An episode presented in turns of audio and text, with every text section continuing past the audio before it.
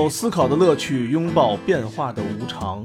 全球首个正三观的双人脱口秀聊天节目《社会大白话》，说白话不白话，赵先生度的明白，带您一期一白话。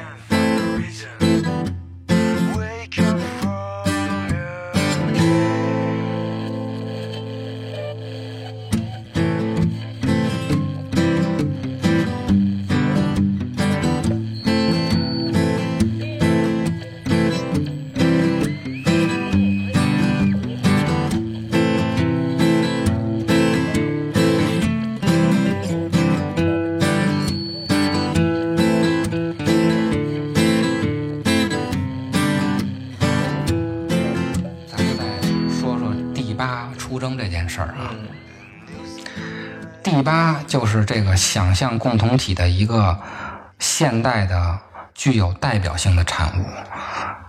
因为现在的第八呀，其实并非是李毅的粉丝了，嗯他一开始是借着李毅大帝这一个媒介的产品，嗯将以防粉丝的姿态获得反粉丝的快感的一群人凑到一起。听着真绕。听着绕吧，嗯我给大家说一个不绕的词儿，嗯就是高级黑。哦，高级黑，它就是防粉丝的姿态，获得反粉丝的快感。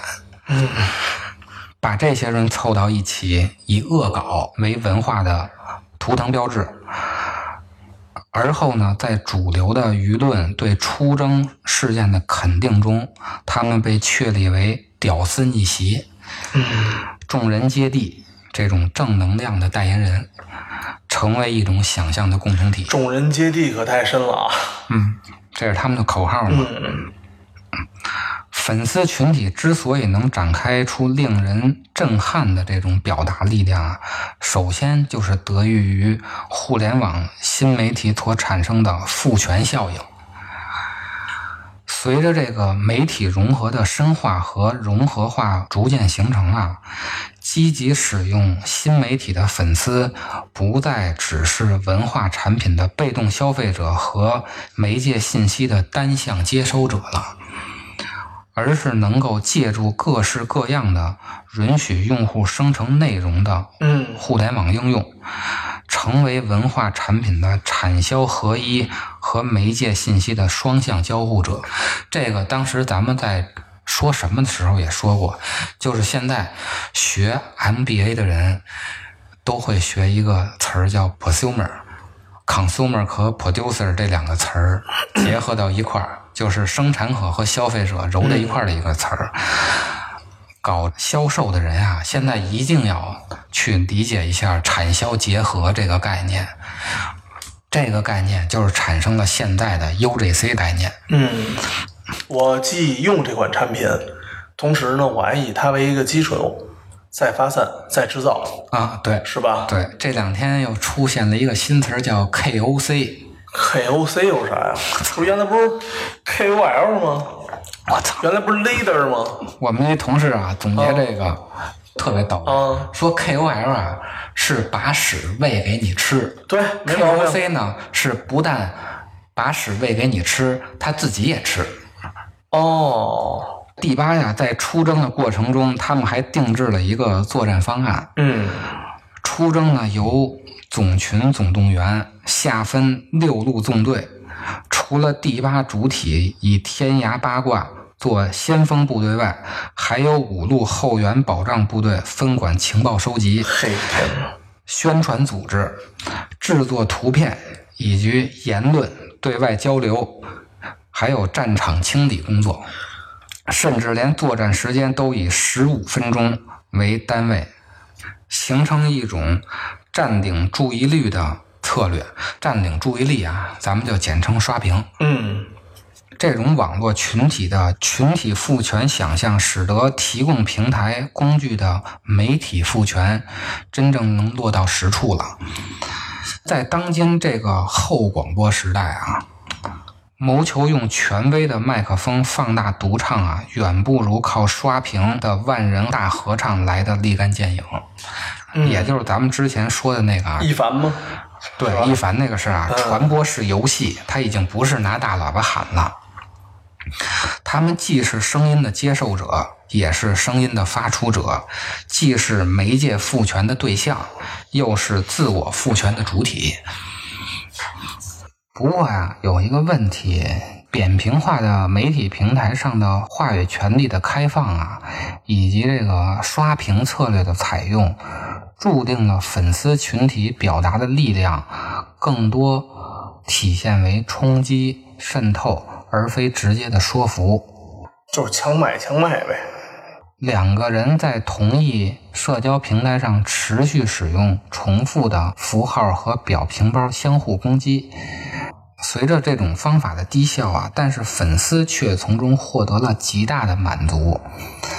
虽然出征在社会运动方面是一个非常态的行为，就是这第八不是嗯没事儿就出征啊，但是如果我们把他这个出征行为拉回到粉丝群体的框架中内去分析的话，嗯这个出征其实就是一个粉丝的追粉行为。哦，一堆粉丝凑一堆儿，是这意思吧？第八出征其实是一种粉丝的追粉行为，就是我是粉丝，但我还要追其他粉丝，不断的追粉丝。不是？比如说追蔡徐坤的，嗯他会在网上刷屏嘛？蔡徐坤我爱死你了，这个那个的，把蔡徐坤顶到那个流量的第一名去。嗯，第八的行为其实本质上就是这种行为。哦，我们看到 G 八出征这个现象啊，嗯除了它有民族主义的特点以外，它其实还有民粹主义的特点。我们把民族主义这种想象的共同体插上互联网的翅膀以后，我们再看看它的这些民粹主义的特点是怎么表现出来的。第八出征第一个民粹主义的特点就是，民粹主义者把他们所偏爱的群体作为理想化的中心地区，并以此作为辨识自身的依据。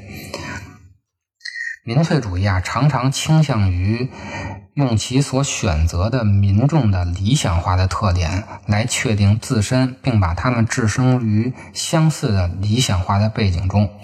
这什么意思啊？就是他们总是想象出一个特别高尚的中心区域，嗯，来说明他们自身是那个中心区域的人。这打有人那天就这么着吗？这也就是为什么互联网是一个道德制高点。嗯但其实这些人并不是真正的那些道德制高点的人。通过这种方式啊，民粹主义排除了那些异族、腐败或者低级的因素，这样便显出其既有生气又无生气的特性，就是既为中心地区又为边缘地带的特性。因此，需要通过对内对外的观察来构建自己。自己给自己做画像呢，是吧？就是站队，嗯，画一条线，你是敌人，我是自己人。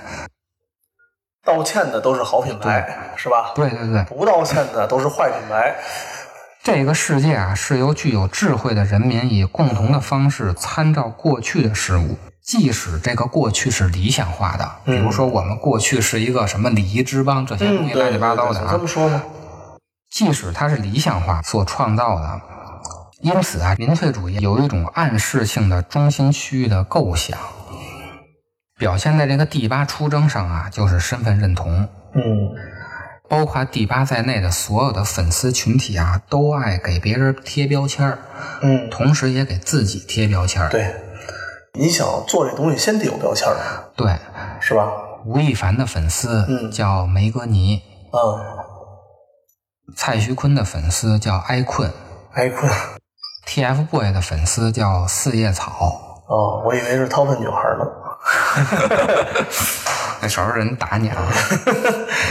我那我靠不住，你知道吗？现在易烊千玺多火呀！不，易烊千玺的粉丝单有一个叫法，好嘛，整个那三个的粉丝叫四叶草，哦单个粉丝还有单个粉丝的标签，天这我忘了叫什么了啊。我可不敢惹他们。嗯前些日子那个掏粪这仨人凑在一块儿，啊，就玩了一个灯牌大赛，啥玩意儿？比哪个人的粉丝量的 LED 更多。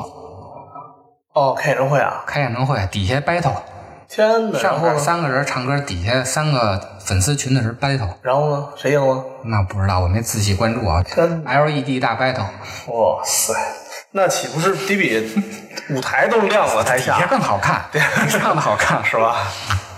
标签啊，是粉丝充满仪式感的自我声明的工具，它赋予个体一种明确的身份。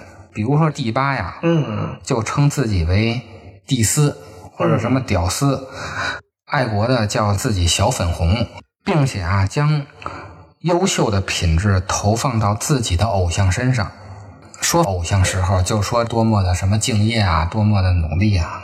但是如果我们把第八也看成一个粉丝的话，他那个偶像其实是民族主义的那个共同体。他这种在偶像上的投射呀，其实也是对自我的投射。通过这种机制啊，客体和主体之间的界限就已经模糊了，就是他投射到客体上的那些品质，他同时也是在投射到自己的主体上。哎你得给他明确出来。就是我在说 TFBOY 他们爱岗敬业，嗯说吧，其实我也是在说自己。哦，这种主体和客体的模糊啊，在咱们中华的这个文化里，其实特明显，因为咱们本身就是主客不清的，所以咱们粉丝文化特别的火。嗯，我发现亚洲国家都比较盛行，对韩国、日本，这个偶像啊，就成为粉丝的自我的延伸。这种想象的品质以及想象的共同经验呀、共同感情，在对共同文本的共同使用和高密度的信息互动中啊，就形成了象征性的符号建构。哎，那你说我需不需要把我这个粉丝构建的特别高大上、特别的伟大，像神一样呢？第八不就是吗？除此之外呢，其他的呢？所有的粉丝都是啊，嗯，都是这么个路子对啊，杨超越的粉丝都给杨超越后头配上佛光了。啊，是信超越嘛，是吧？啊，所以呢，他们就获得这种想象的符号性的建构以后啊，嗯就进一步的巩固了粉丝社群作为某种想象的共同体的群体认同。所以必须说好话，是吧？也说坏话呀，也说坏话话就是对别人的，哦另外一方面就是给敌人贴标签儿。哦，比如说，哎，用 iPhone 的就都是什么白领精英，用华为的就都是什么老百姓，就得、啊就得干这事儿是吧贴标签儿，？我记得这个人东西群画像，我记得当时这个事儿说最明显的谁？好像特斯拉，说用我们特斯拉的都是那种白骨精、白领、精英什么骨干，都是新时代的人群。哈，然后呢，开你们传统燃油车的，就都是什么什么东西，就都都是老百姓，都是土逼。啊，对，就得这么贴标签儿。其实好像未来当时也有点这个路子，也是贴了一堆反面标签儿，贴正面标签儿已经基本上被特斯拉贴的差不多了嘛，搞粉丝运营必须要贴标签儿，正反两头贴。尤其反面的标签儿更有力，更有力啊。哦，给别人贴标签呢，落在第八上啊，就是什么白左、什么啊。舔狗、汉奸、哦。这种词儿啊。这。太难听了。对，嗯，这种词儿啊，在骂战中最重要的功能就是通过对抗他者来构建自我。嗯，这种认同啊，叫拒抗性认同，就是我通过树立一个敌人，嗯，来让我自身的共同体边界更清晰。确实是，所以区分啊、就往往能够直接导致共同体的形成。就跟之前咱们开份资料嘛，啊讲英菲尼迪那款车、品牌调性，我们的消费者是什么呀？自信的，哎，我这没毛病啊，自信的年轻人对吧？然后又像你说的，他每一个东西都有反面标签儿，它反面标签是什么呀？而不是狂妄的。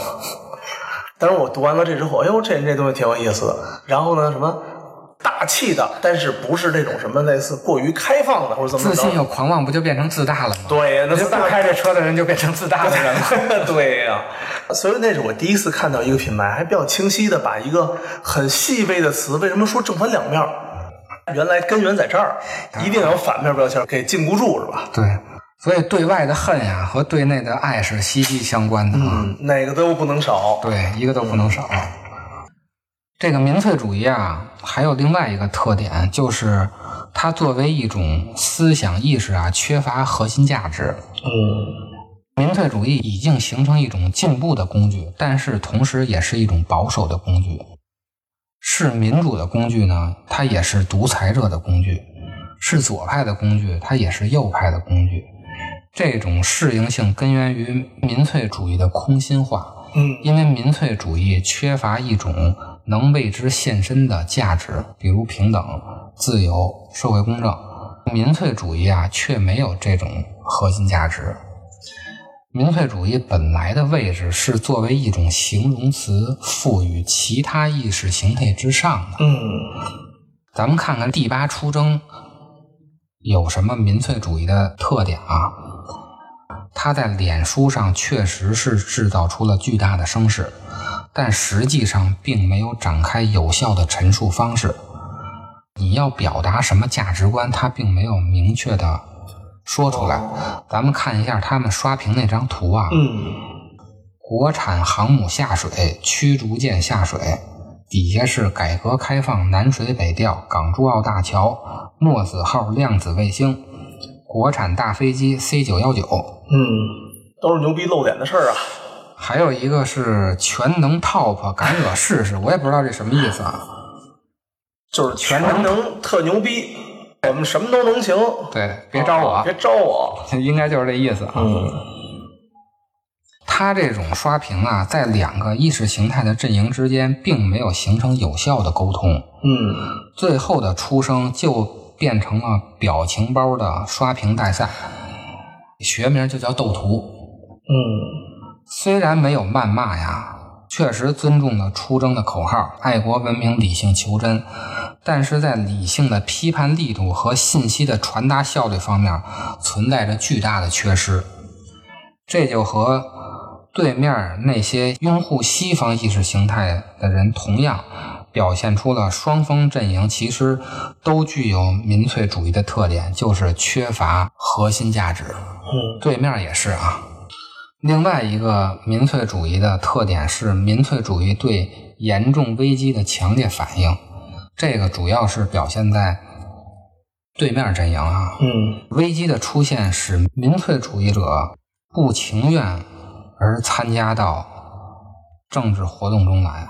困难的是，危机啊，也许是民粹主义者想象出来的。哦或者是对政治和经济危机世界的真实感受。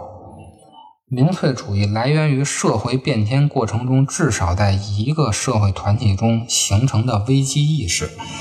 危机意识啊，咱们两方面都有。他们那边的危机意识呢，就是过不上好日子了。嗯咱们的危机意识呢，就是咱们强大了，然后呢，其他的那些西方国家害怕了。老他妈跟咱们对着干。现在，哦这是民粹主义的另外一个特点，就是对严重危机的强烈反应。嗯另外一个特点呢，民粹主义因自身的矛盾性而具有自我局限性。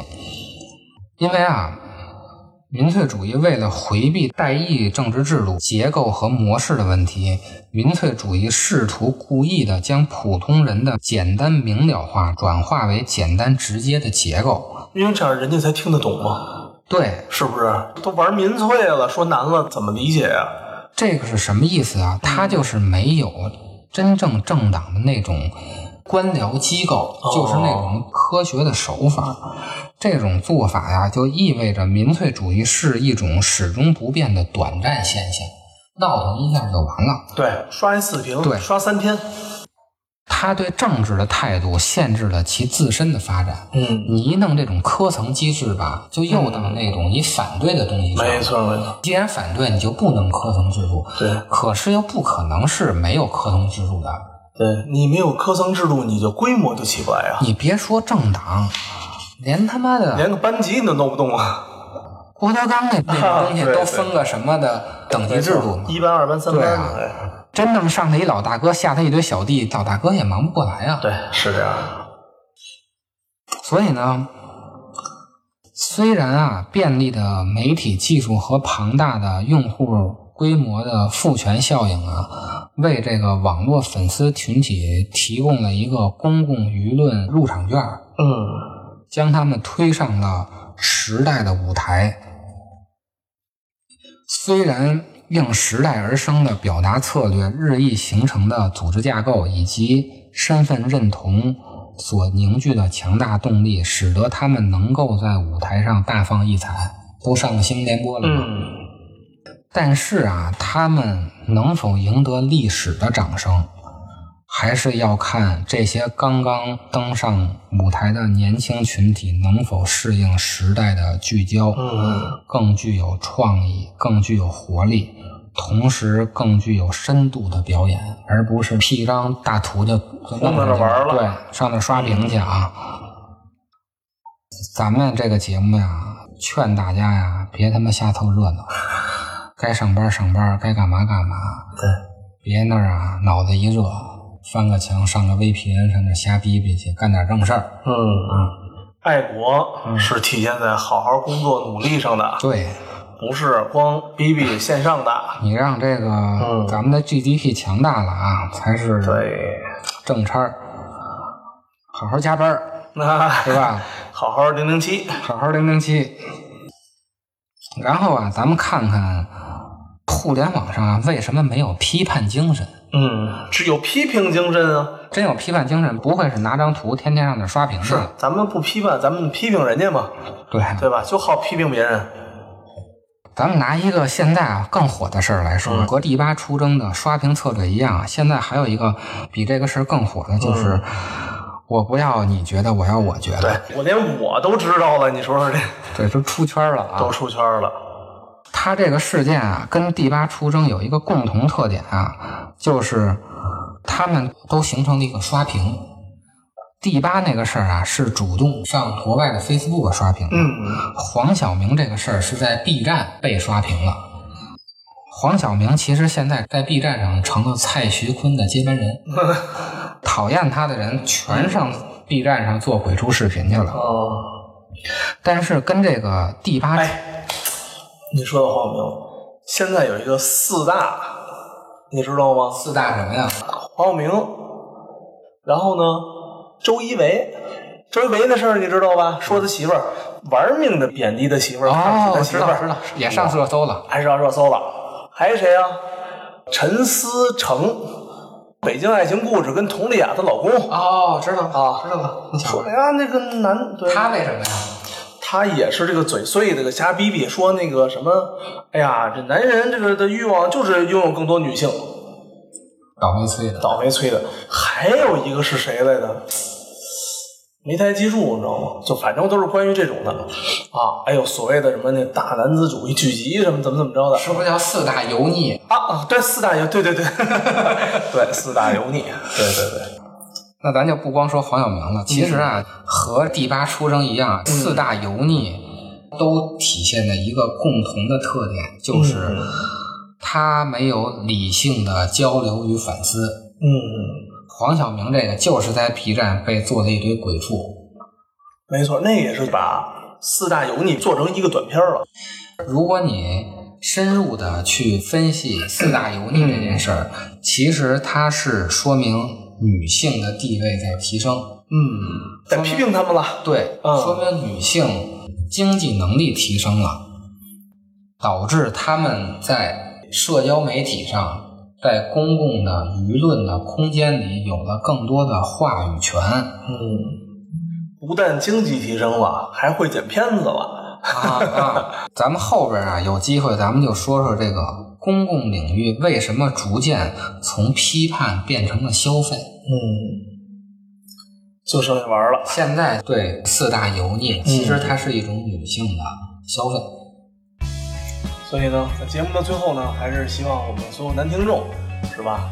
还是离油腻远一点儿，是吧？离真理更近一点儿。具体怎么是油腻，我也不知道。现在啊，只要一讨厌你就告诉你是你，这个是问题。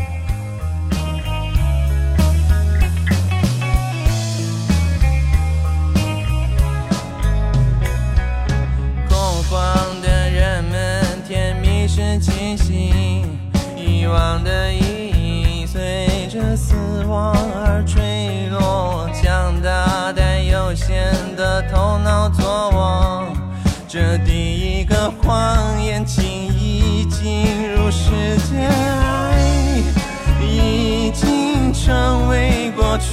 的是。那温暖是被动的无私，爱人让我亲吻你的门，可往哪走？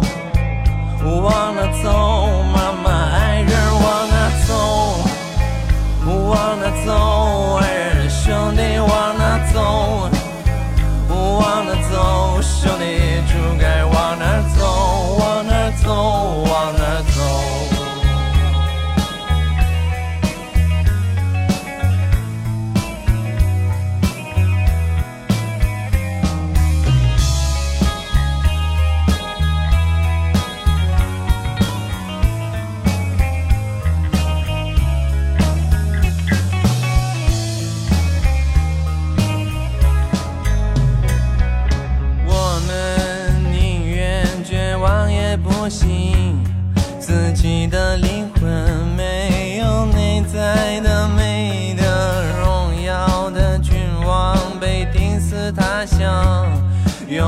用完全的意义担当我们的苦难，爱已经来过这里，妈妈。